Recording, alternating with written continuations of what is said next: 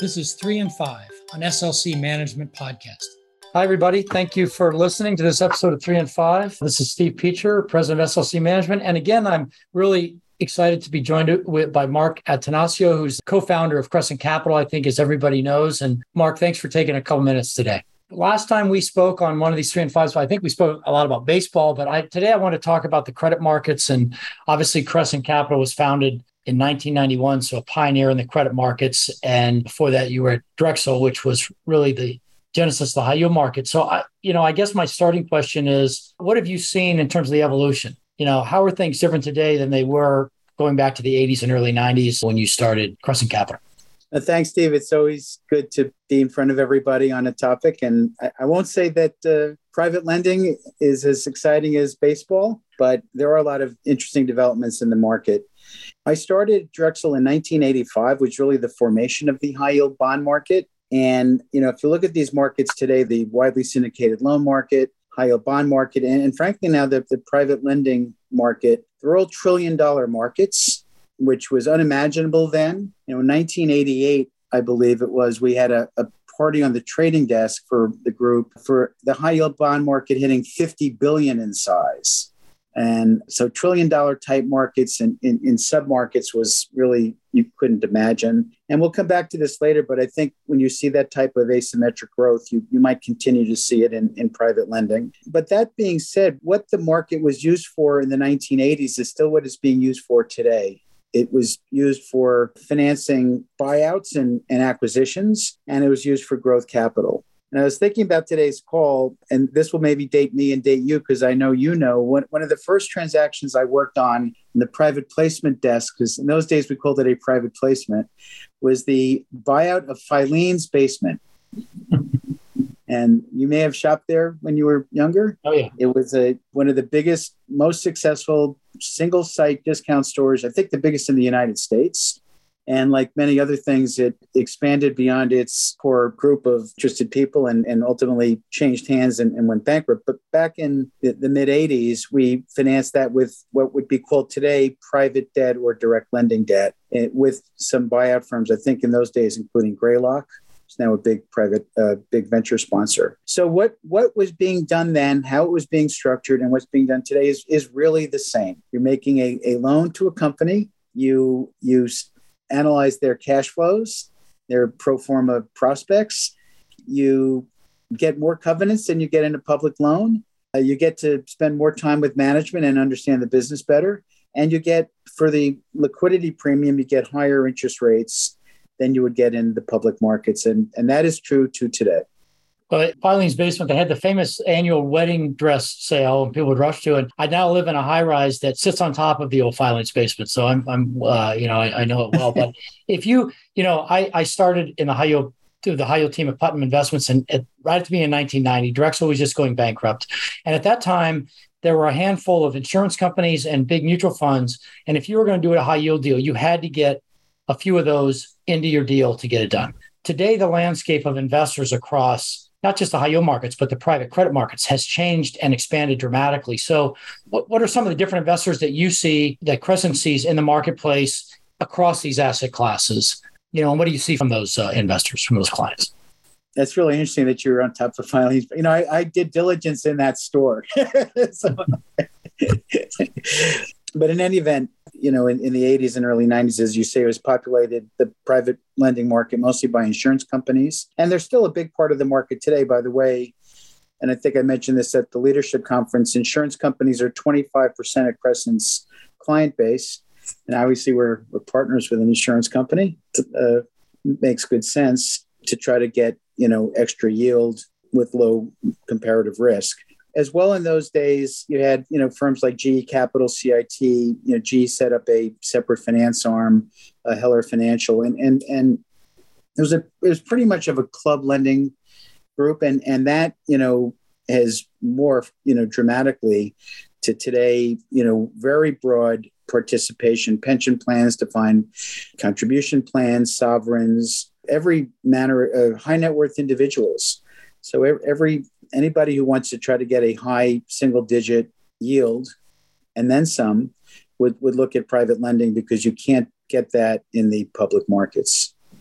So if you, you know, you've commented on it, but there's been so much change since the early from the 80s and early 90s to today. Investor base, asset acceptance of, of different flavors of these asset classes, emergence of, of new areas, new structures like uh, CLOs. If you look forward, you know, you look forward three years, five years, 10 years, what's what's coming down the pike in terms of the evolution of these below investment grade markets, both in the private credit side, but also maybe in the public side? I'll take the public first. You know, the public again has gone way beyond our expectation of what type of companies you would finance. You know, Ford Motor was as a below investment grade rating. Uh, so did Netflix. So big, big names. The average EBITDA in our public portfolios, I believe, and I forget if this is average or median, is a billion dollars. So huge companies that never would have found their way to our market in, in the 80s.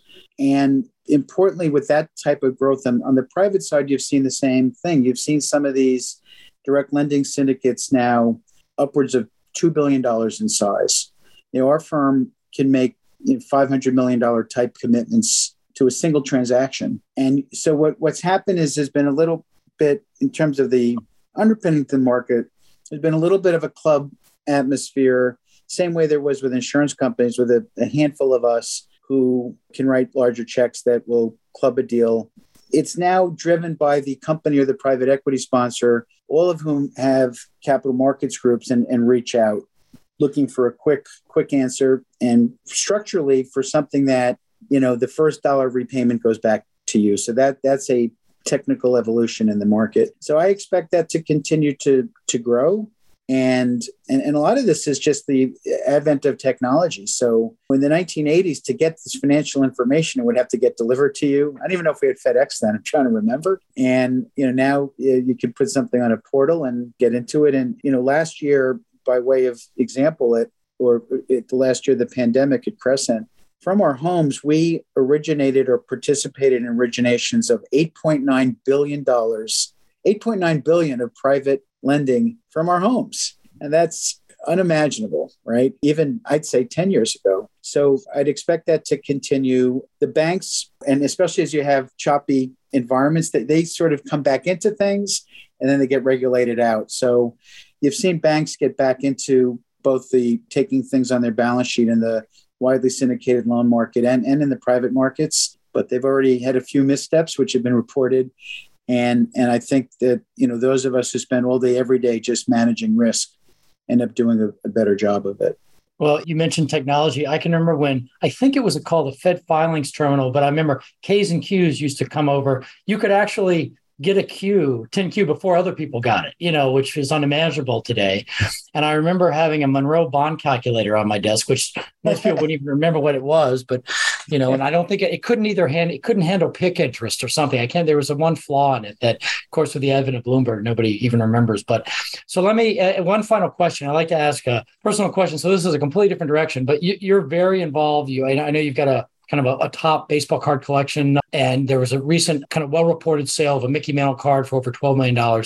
And my question is how the collectibles market, like baseball cards, which has been around for a long time, is intersecting with this emergence of NFTs or non fungible tokens.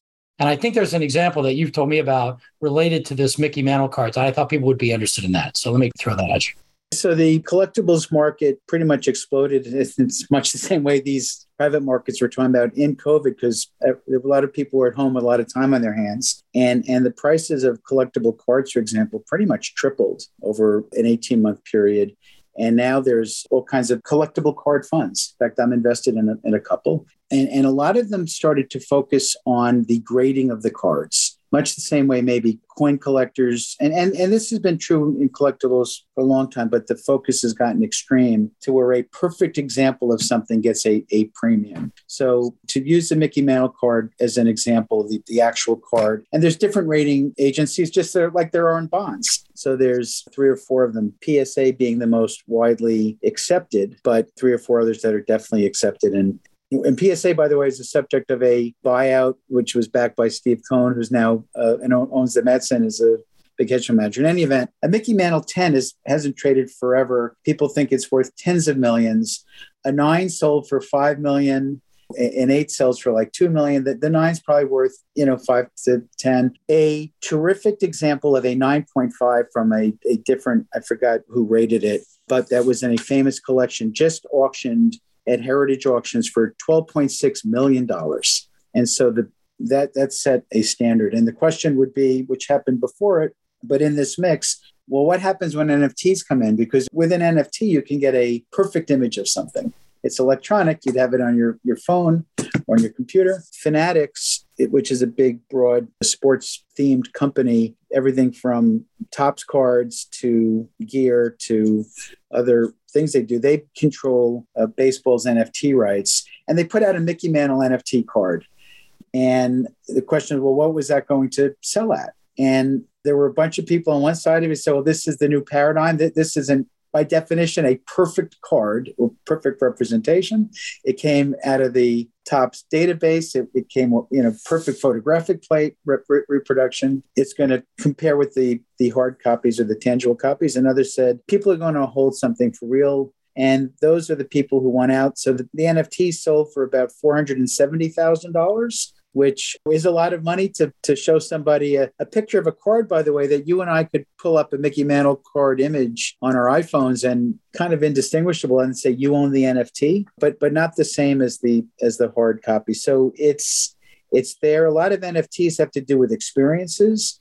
The Mickey Mantle card, you got to talk to his two sons for 30 minutes maybe if you could talk to the Mick for 30 minutes, it would have been different. And we'll we'll see how that grows up. I, I think NFTs are here to stay, but they need to. There was a lot of speculation in that market as there were in the crypto markets. And, and frankly, as there were, talk about the high yield market, Steve, when you and I were managing high yield money, there was a lot of speculation, right? And now it's uh, there's a lot more discipline.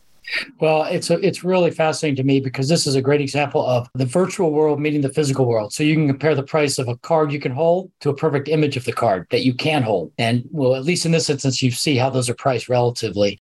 Well, listen, Mark, I appreciate it. I mean, it's basically been a fascinating discussion, and there are intersections and analogies between a market like cards and the evolution of that to a market that's evolved over the last 30 plus years in private credit. So thanks everybody for listening to this episode. And Mark, thank you for taking time again. I really appreciate it. Thanks, Dave. This is always fun to do.